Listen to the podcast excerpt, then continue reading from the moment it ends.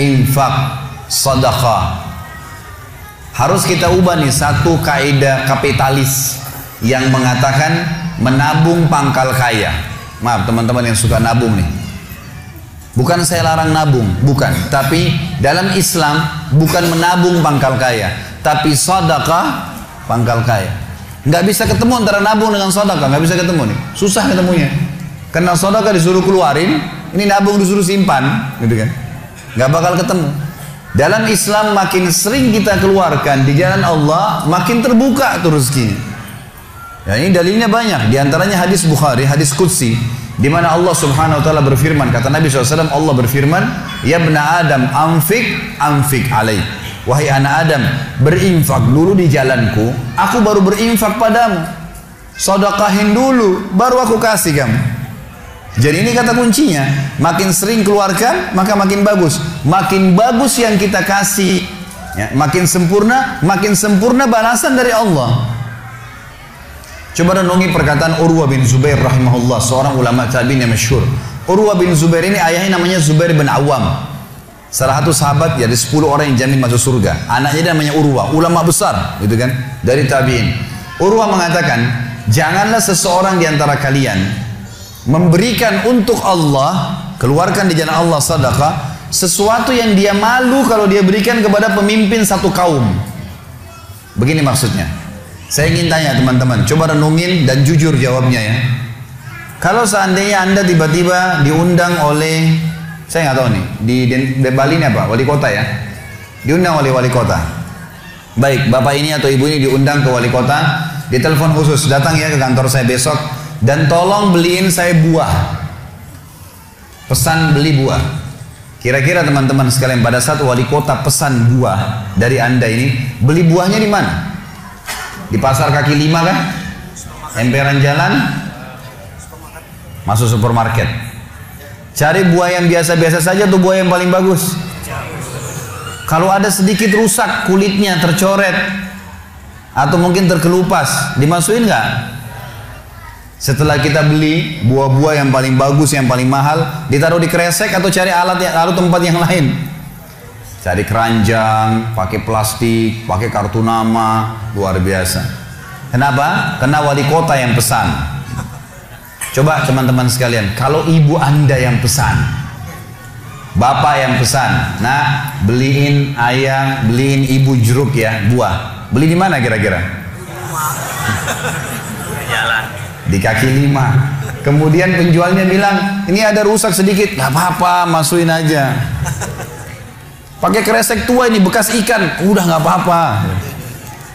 Ini yang Urwa rahimahullah berkata, janganlah seseorang di antara kalian ya memberikan untuk Allah di jalan Allah. Orang tua kita tuh kalau bakti luar biasa pahalanya kan gitu. Yang kalian malu kalau kalian berikan kepada pemimpin satu kaum. Mestinya ibu ayah kita tuh dibuatin kayak tadi itu, malah lebih hebat daripada itu. Pilihin buah yang paling bagus, keramas eh, dikemas yang paling bagus dan seterusnya. Mestinya begitu. Tapi seperti itulah manusia, karena tidak paham teman-teman sekalian. Sesuatu yang dikeluarkan di jalan Allah akan mendatangkan respon rezeki yang banyak. Ini satu hal yang harus digarisbawahi dan akan saya bacakan banyak sekali dalil berhubungan dengan masalah itu. Di mana Allah Subhanahu wa taala menyuruh kita keluarkan. Ingat, makin baik kita berikan, makin baik juga respon dari Allah Subhanahu wa taala. Coba teman-teman muhasabah nih. Kalau celengan masjid lagi lewat dan Anda punya seribu baru, seribu tua, yang mana ditaruh? Seribu tua. Kenapa seribu tua yang ditaruh? Karena belum tahu nih, kalau saya berikan di jalan Allah, ini akan datang responnya. Seribu baru yang kita beli air mineral di luar sana, ini pemahaman yang salah. Ini yang kita mau lurusin malam ini. Nih. Mestinya teman-teman sekalian cari uang yang baru dikasih ke jalan Allah. Yang tua dipakai belanja. Mestinya begitu. Karena makin baik kita berikan, maka makin baik responnya. Gitu kan? Makanya kata para ulama, siapa yang memberikan sesuatu yang baik pada Allah di jalan Allah, Allah akan balas dia dengan kebaikan. Saya akan angkat sebuah kisah teman-teman sekalian. Kisah seorang ulama tabi'in bernama Rabi ibn Haytham rahimahullah. Rabi ibn Haytham ini ulama yang sangat terkenal dengan kesolehannya, luar biasa, luar biasa kesolehannya orang ini. Jadi dia di akhir hidupnya, Rabi ibn Haytham ini muridnya Abdullah bin Umar, muridnya Abu Musa al-Asyari, sahabat-sahabat yang mulia Ini murid langsungnya, ulama tabi'in yang terkenal, Rabi ibn Haytham. Rabi ibn Haytham ini di akhir hidupnya sempat stroke setengah badan. Datanglah dua orang muridnya bertamu ke rumahnya dan ini termasuk adab yang baik. Kalau teman-teman mendapatkan seorang alim ulama dan memang dia bersedia bisa didatangin, bisa didatangin, kunjungin, minta nasihat atau ketemu minta nasihat atau ada di pengajiannya lah. Mereka datang mengatakan begitu masuk kebetulan stroke setengah badan, bagian kiri tubuhnya stroke ini. Ada empat kejadian di rumahnya pada saat itu. Yang pertama, pada saat muridnya masuk, muridnya berkata, wahai imam, imam ini kiai, ustad, wahai imam, apa rahasianya? Kenapa anda ini bisa mengontrol lisan anda? Tidak seperti ulama-ulama yang lain. Masih kadang-kadang ngobrol-ngobrol kosong. Anda ini betul-betul Rabi ibn Haytham terkenal kalau ngomong nasihat, tanya kabar orang, gitu kan, Quran atau zikir, nggak ada yang lain. Ini itu saja empat tuh dari lisannya, nggak ada yang lain, luar biasa. Kalau bukan nasihat orang, tanya kabarnya orang lain, gitu kan? Apa kebutuhan mereka? Kemudian ber, ber, baca berzikir atau baca Quran. Gitu. Ini masuk dalamnya zikir adalah doa. Maka dikatakan apa sih murid-muridnya bilang apa rahasianya anda melakukan seperti ini? Dan ini saya sempat angkat di khutbah Jumat kita kemarin potongan kisah ini. Maka Rabi ibn Haytham mengatakan wahai murid-muridku, apakah kalian sampai sekarang masih ragu ada Tuhan namanya Allah? dan kalian masih ragu di pundak kanan dan kiri kalian Allah telah letakkan malaikat yang akan mencatat amal baik dan amal buruk kalian dan pasti demi Allah akan dibacakan dan dihisapkan untuk kalian di sana di akhirat nanti artinya saya bisa mengontrol lisan saya karena saya tahu Tuhan saya selalu melihat dan ada malaikat yang mengawasi tidak pernah tidur nih 24 jam terus mengawasi baik dicatat buruk dicatat. Lalu kemudian muridnya mengatakan baiklah kalau gitu dapat ilmu. Kejadian pada saat itu teman-teman sekalian yang lain adalah yang kedua, baru mau ngobrol sama murid-muridnya, tiba-tiba anaknya Rabi bin Haytham keluar dari dapur, masuk ke ruang tamu pamit. Anak laki-lakinya lalu berkata, wahai ayahku, semoga Allah senantiasa menjaga anda. Ibu saya membuatkan untuk anda makanan namanya halwa pada zaman itu. Halwa ini bapak ibu sekalian makanan yang mahal bahannya susah, bahannya mahal, buatnya susah lama, diadon ber, berjam-jam baru jadi. Dan ini dimakan oleh pejabat-pejabat gitu. Rabi bin Haytham rahimahullah ini punya ciri khas. Mereka tidak pernah rewel. Di rumahnya dihidangkan makan apa sama istrinya, dimakan sama dia. Baik sekali orangnya. Udahlah dunia dilaluin sama dia begitu saja. Maka anaknya datang dan mengatakan, wahai ayahku, ibuku membuatkan untuk anda halwa. Makanan yang mahal bahannya, dan juga susah buatnya. Tapi anaknya bilang, ibu saya buat halwa buat anda. Ibu saya berharap anda memakannya. Anda memakannya. Gitu. Lalu kata Rabi bin Haytham, baiklah. Keluarkan aja. Dikeluarkanlah makanan tersebut. Lalu halwa ini dipotong-potong. Karena kue yang bagus dan cukup besar, di nampan besar dipotong-potong. Baru saja Rabi bin Haytham memegang dengan tangan kanannya, karena sebelah kirinya sakit. Diambil sebelah kanan, Kemudian dia kasih isyarat murid-muridnya untuk ambil juga. Baru mereka mau pegang, tiba-tiba pintu rumahnya ada yang ketuk. Diketuk. Dia kasih isyarat anaknya, suruh buka pintu itu. Dibuka pintu itu. Anaknya pergi sana. Waktu dibuka teman-teman sekalian, ini ternyata yang bu, yang ketuk pintu bukan bukan orang bukan orang biasa, orang yang luar biasa, orang gila, gitu kan. Jadi bukan orang yang peminta-minta biasa, orang yang luar biasa, orang yang selalu anggap ini udah deh, nggak usah dilayanin, nggak usah diajak ngomong, nggak usah diperhatikan, gitu kan? Orang gila ini ketuk pintu dengan pakaiannya yang lusuh, tidak pakai alas kaki, rambutnya berantakan, kasih isyarat minta makan. Rabi ibn Haytham rahimahullah tunjuk anaknya, suruh datang, angkat nih halwa, kasih orang gila itu. Halwa nih makanan yang mewah, kasih orang gila itu. Dibawa sama anaknya. Anaknya ini Rabi Haytham waktu bawa piring itu, niatnya ingin memberikan ke orang gila satu potong, gitu kan. Begitu tiba depan pintu orang gila lihat makanan enak, walaupun gila tahu juga ini makanan enak gitu kan. Diambil sama dia piringnya. Diambil dimakan semua. Dalam kisahnya dikatakan sampai air liurnya jatuh-jatuh di situ, dihabisin sama dia. Sudah habis teman-teman sekalian, apa yang terjadi? Orang gila nggak ngerti, dia nggak terima kasih, nggak apa, piringnya dilempar pergi. Anaknya Rabi ibn Haytham ini tahu nilainya makanan yang ibunya buat tadi. Diambil piring itu, ditutup pintunya, lalu dia kembali lagi. Kemudian dia bilang sama ayahnya, wahai ayahku, semoga Allah senantiasa menjaga anda. Sebelum saya lanjutkan kisah teman-teman sekalian, saya sarankan juga bahwa teman-teman di sini yang sudah punya anak, biasakan selalu menggunakan doa antara suami istri dengan anak itu penting sekali. Karena kata Nabi SAW, jangan ucapkan kata-kata doa yang bisa berbau doa. Buruk buat kalian, diri kalian, keluarga kalian, dan harta kalian. Karena bisa saja malaikat lewat dan mengaminkannya. Ya. Kita harus selalu doa yang baik gitu kan. Jadi Rabi bin Haisam membiasakan anaknya untuk dilatih berdoa yang baik. Jadi selalu kalau mau minta tolong, nah semoga Allah menjagamu, ambilkan ayah ini. Nah semoga begini, semoga Allah menjagamu, semoga Allah berikan kau rezeki, ambilkan ayah seperti ini. Jadi selalu diikuti dengan doa. Anaknya pun terbiasa mendoakan ayahnya. Dalam kondisi anaknya jengkel karena perilaku si orang gila tadi, dia kembali dia masih sempat mengatakan, ayah semoga Allah menjaga anda. Tadi itu ayah yang minta-minta orang gila. Dia tidak mengerti nilainya makanan yang kita kasih. Kalau tadi anda suruh saya ke dapur, ngambil apa saja, roti lah, apalah, dia makan juga. Kenapa harus halwa yang ibu saya setengah mati buat, biayanya mahal, buatnya lama, gitu kan? Jadi anaknya butuh jawaban nih. Perhatikan apa jawabannya orang beriman kepada Allah dan tahu benar kata kunci bertambahnya rezeki justru dengan sedekah itu. Kata dia apa? Ya waladi illam yadri fallahu yadri. Baru dia baca ayat lan tanalu birra hatta tunfiqu mimma tuhibbun. Wahai anakku, kalau orang gila itu tidak tahu nilainya makanan yang kita kasih, nggak penting buat saya. Karena Allah tahu nilainya.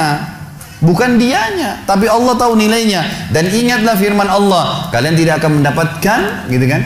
Kalian tidak akan mendapatkan balasan sempurna daripada sodaka kalian sampai kalian menginfakkan apa yang paling kalian cintai.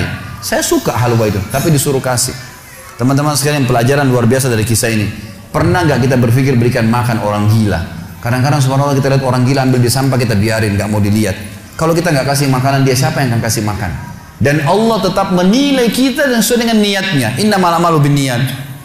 Termasuk saya pernah jelaskan ke jamaah saya di pengajian. Kalau ada orang datang ke masjid kita ini sekarang bawa proposal teman-teman sekalian. Nih, proposal saya mau bangun masjid. Butuh bantuan satu miliar. Kita nyumbang semua. Terkumpul satu miliar. Sebulan kemudian kita tahu orang itu dusta. Rugi kah kita? Tidak rugi sama sekali. Kita akan dapatkan pahala bangun masjid walaupun masjidnya belum dibangun. Karena inna malam malu bin niat. Gitu kan? Allah akan kasih begitu. Siapa yang niat mengerjakan satu perbuatan niat dalam hatinya, belum dikerjakan dapat satu pahala. Dikerjakan diberikan pahala 10 kali lipat sampai 700 kali lipat kata Nabi SAW. Jadi jelas sekali gitu kan. Bagaimana Rabi ibn Haytham mengajarkan kepada kita bersedekah teman-teman sampai pada orang gila pun dikasih. Karena Allah akan menilai kebaikan itu. Bagaimana bisa kita tidak lakukan? Maka selesai kisah yang kedua. Kisah yang ketiga adalah muridnya mengatakan, wahai imam, apa nasihat Anda? Apa nasihat Anda untuk kami dalam masalah ibadah? Tentu yang jadi saksi bahasan tadi orang gila dikasih makan itu ya. Maka dia mengatakan waktu ditanya oleh muridnya apa nasihatnya dalam ibadah? Ibadah kami apa nasihatnya? Sholat, puasa, apa nasihat Anda? Maka beliau mengatakan alaikum bil asrar. Rahasiakan amal soleh kalian. Jangan ceritakan sama siapa pun. Kerjakan tapi jangan ceritakan. Udah. Allah sudah utuskan ada malaikat yang catat semua kebaikan, tidak dibayar, tidak pernah tidur, lengkap semua data-datanya hari kiamat. Semua dicatat. Rahasiakan amal soleh kalian, jangan ceritakan sama siapa pun, jangan buka sama siapa pun. Baik. Lalu kejadian terakhir di rumahnya adalah teman-teman sekalian, waktu itu terdengar azan duhur, stroke setengah badan. Lalu Rabi ibn Haytham ini saya sekalian berikan motivasi kepada teman-teman yang masih malas sholat di masjid. Rumah Allah harus didatangi teman-teman sekalian. Fadilahnya sangat besar. Kata Nabi SAW, setiap orang ke masjid, setiap langkahnya mengangkat derajatnya satu langkah, yang satu langkah mengampuni dosanya. Setiap ke masjid, dapat satu istana di surga, dan pulang dari masjid, satu istana lagi. Hadis sahih semua menjelaskan masalah ini. Gitu kan? Belum fadilah sholat berjamaahnya, belum terbangun ukhuwah, belum belum dan seterusnya. Belum lagi hadis Nabi SAW, siapa yang tidak kehilangan takbiratul ihram pertama imam selama 40 hari, dia akan selamat dari akan akan diselamatkan dari sifat kemunafikan. Banyak fadilahnya. Rabi bin Haytham rahimahullah struk setengah badan teman-teman sekalian. Lalu dia dengar azan dur dia kasih isyarat anaknya, anaknya sudah tahu, suruh datang. Anaknya lalu menopang tubuhnya dia yang sebelah kanan. Minta diantar ke masjid, struk setengah badan dan sudah sangat tua. Lalu muridnya bilang, saya lalu kemudian membantu menopang tubuhnya yang struk. Dan demi Allah untuk kami membawanya ke masjid, kakinya yang struk terseret di tanah. Lalu saya bisikin di tengah jalan, Imam, hai kiai, hai guru, anda kan punya rukhsah, punya keringanan, sholat aja di rumah, struk, tua, susah, gitu kan. Lebih baik sholat di rumah. Apa kata dia? Orang beriman tidak mengenal struk kah, sakit keras kah, ibadah kepada Allah nggak terganggu nih. Kata dia, wahai muridku, aku mendengarkan dengan kupingku ini azan. Hayya ala salah, hayya ala falah. Ayo salat, ayo mendapatkan kemenangan. Dari Allah, hanya melalui lisan muadzin saja. Karena semua muadzin sama mengucapkan. Mau orang Afrika, mau orang Arab, mau orang Melayu, azannya sama. Hayya ala salah, hayya ala falah.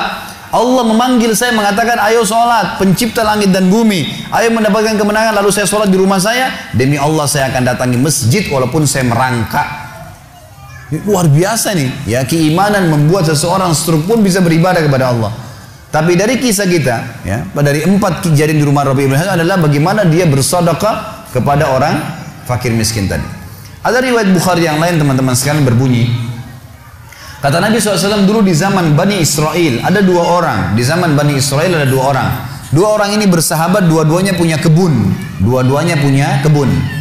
Kebun ini mereka lagi nunggu hujan dan satu negeri itu belum turun hujan. Tiba-tiba si A sama si B. Si A ini melihat ada awan kata Nabi SAW lewat di atas kebunnya. Dan terdengar suara dari awan itu berkata, turunkanlah hujan di kebunnya fulan, kebun temannya dia di sebelah. Maka dia bilang, kata Nabi SAW, orang ini pun mengikuti awan tersebut, ternyata betul. Awan itu menggumpul semuanya di atas kebun temannya, hujan. Tapi cuma kebun temannya, yang lain nggak kena hujan. Maka dia, Nabi SAW mengatakan, dia pun bertanya pada temannya, apa yang kamu lakukan dengan kebunmu? Sampai di musim panas seperti ini pun, Allah masih menurunkan hujan untuk untuk kebunmu saja. Apa yang dia bilang? Dia bilang saya membagi keuntungan dari usaha saya ini menjadi tiga. Keuntungannya bukan modal. Sepertiganya saya infakkan di jalan Allah, langsung saya keluarkan.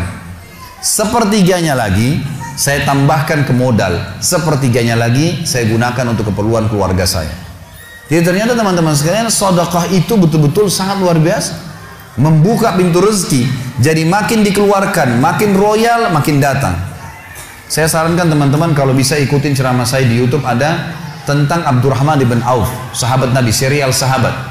Kita sudah membahas sembilan sahabat, Abu Bakar, Umar, Uthman, Ali, Talha, Zubair, kemudian Abdurrahman bin Auf, uh, Talha uh, bin Ubaidillah, terakhir itu Sa'id bin Zaid. Dan insya Allah hari Sabtu depan ini akan ada tablik akbar sahabat yang ke-10 Abu Ubaidah bin Jarrah. Abdurrahman bin Auf salah satu sifat ciri khasnya. Semua sahabat suka bersodakah. Tapi Abdurrahman ini luar biasa dalam sodakah. Luar biasa. Beliau pernah kedatangan keuntungan satu peti emas di satu malam. Gak bisa tidur, gelisah. Istrinya tanya, kenapa Abdurrahman? Dia bilang, saya gak bisa tidur nih. Belum pernah ada keuntungan sebesar ini. Kata istrinya lalu apa apa keinginan? Dia bilang saya ingin keluarkan jalan Allah. Saya nggak mau simpan di rumah saya malam ini. Ya, nggak mau nabung. Kalau kita subhanallah baru untung sejuta sudah antri sejam di bank, gitu kan. Ini nggak mau nabung, keluarin malam ini sodakain semua untuk fakir miskin. Gitu. Istrinya juga soleha, nggak seperti sebagian muslimah. Maaf, saya nggak singgung muslimah di belakang sana. Tapi ada orang begitu suaminya dapat untung, sebelum disodakain, sebelum kasih orang tuanya, sebentar dulu, jatah saya mana? Gitu. Ini enggak, istrinya mengatakan sodakain. Ayo kita sama-sama. Dibungkuslah emas-emas itu, koin-koin emas, dirham emas itu, kemudian dibagiin, habis.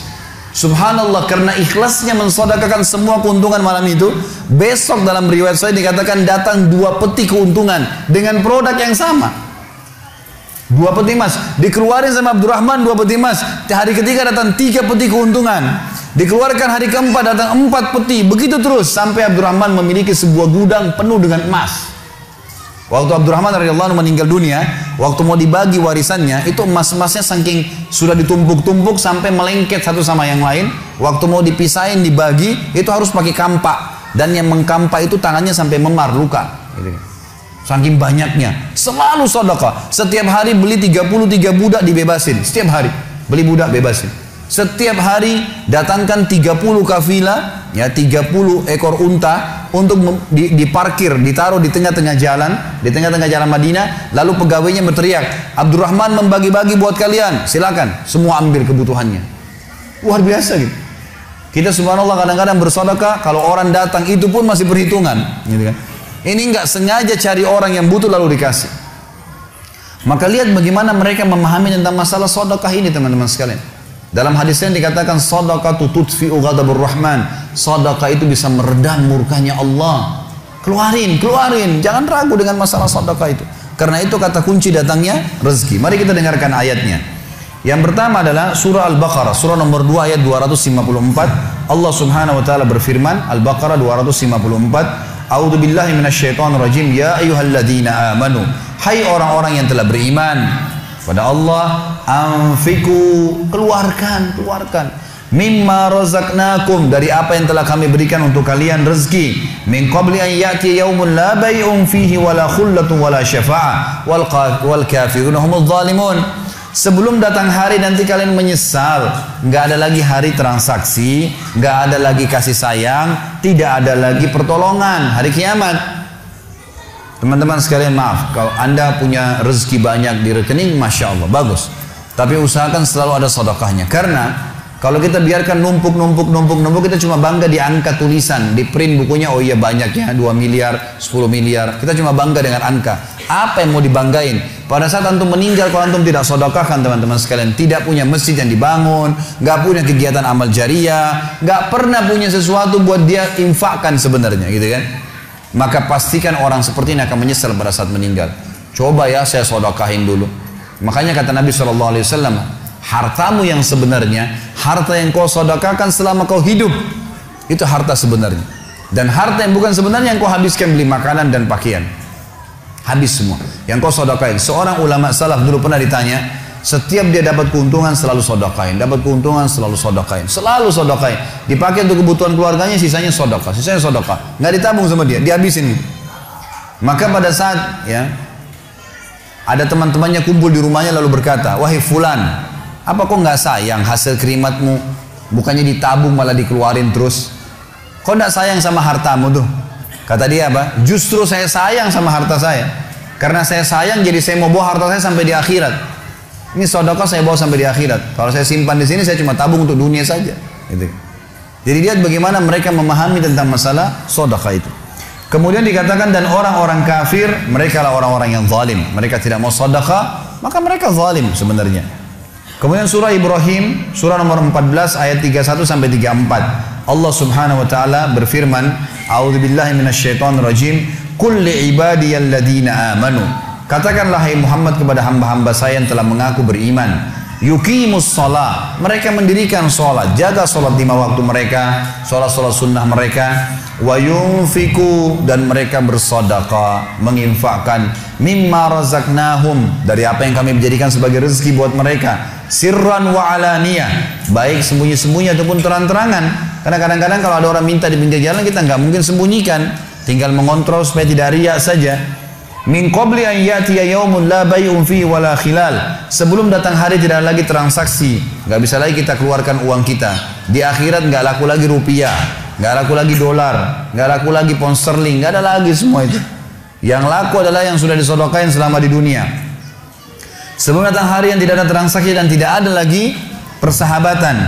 Allahul ladzi khalaqas samawati wal ard yang menyuruh kalian sholat tadi dan menginfakkan apa yang kalian telah diberikan adalah Allah yang telah menciptakan seluruh langit dan bumi. Wa anzala minas sama'i ma'a dan telah menurunkan dari langit air. Fa akhraja bihi minas samarati rizqan lakum. Lalu dengan air hujan itu dia tumbuhkan buah-buahan sehingga kalian uh, bisa menjadikannya sebagai rezeki kalian menutupi kebutuhan kalian Wa sakhkhara fulka litajriya fil bahri bi amri. Yang menyuruh kalian sholat dan berinfak itu adalah Tuhan Allah yang telah menundukkan lautan sehingga bahtera-bahtera kalian bisa meraung di atasnya. Wa sakhkhara anhar juga yang telah menundukkan sungai-sungai buat kalian. Bisa dilewatin atasnya, bisa diambil ikan-ikan dan seterusnya yang ada di dalam lautan dan sungai itu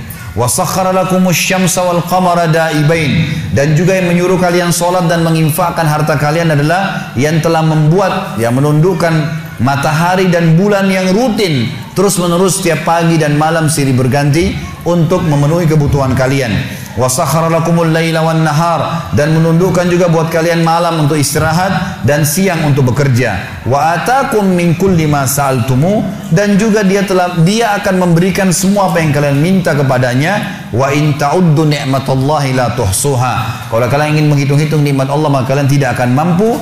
Innal insana la zalumun kafar Sesungguhnya manusia itu zalum, zalim, kafar, kufur, gitu kan? Dikatakan dalam sebuah hadis kata Nabi SAW, manusia itu kufur. Kalau dia dikasih, ya, kalau Allah tidak Allah tahan rezekinya, maka dia terus menerus berdoa, terus menerus mengeluh, dan pada saat Allah kasih dia, dia pelit untuk tidak keluarkan. Bagaimana bisa dia menganggap punya? Siapa di antara anda yang menganggap apa yang dia miliki sekarang punya dia? Mungkin kita semua mengatakan, oh ini rumah saya, ini mobil saya, ini punya saya, ini baju saya. Itu perkataan kita cuma simbolik di dunia. Buktinya pada saat kita meninggal, dibungkus dengan kain kafan. Semewah apa pun mobil tidak bakal ikut ke liang lahat. Rumah tidak masuk liang lahat. Gak ada ceritanya, kita masuk, semua jadi warisan tuh. Itu buktinya, lahir tanpa pakaian, masuk kuburan juga dengan satu lembar pakaian. Gitu. Berarti bukan milik kita. Maka kesempatan kita memperbanyak amal sodakah kita sehingga memang mendapatkan pahala yang besar. Dan sekali lagi bahasan kita sodakah mendatangkan rezeki yang banyak.